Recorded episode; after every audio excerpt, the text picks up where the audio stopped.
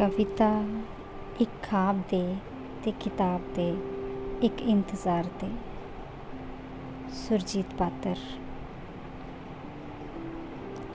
ਇੱਕ ਖਾਬ ਦੇ ਤੇ ਕਿਤਾਬ ਦੇ, ਇੱਕ ਇੰਤਜ਼ਾਰ ਦੇ।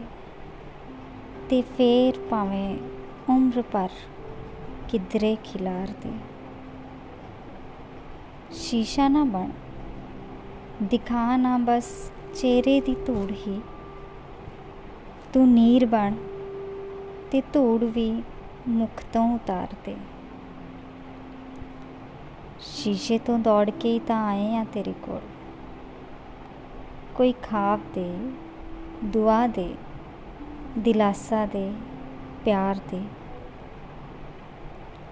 ਇਹ ਤੇਗ ਪਾਸੇ ਰੱਖ ਦੇ, ਜੇ ਮੈਨੂੰ ਮਾਰਨਾ। ਸੀਨੇ 'ਚ ਕੋਈ ਸ਼ਬਦ, ਕੋਈ ਸੁਰ ਉਤਾਰ ਦੇ ਇੱਕ ਹੋਰ ਰਾਤ ਟਾਲ ਦੇ ਦੁਖਦਾਈ ਫੈਸਲੇ ਇਹ ਮਨ ਦੇ ਕੱਜਣ ਰਹਿਣ ਦੇ, ਤਨ ਦੇ ਉਤਾਰ ਦੇ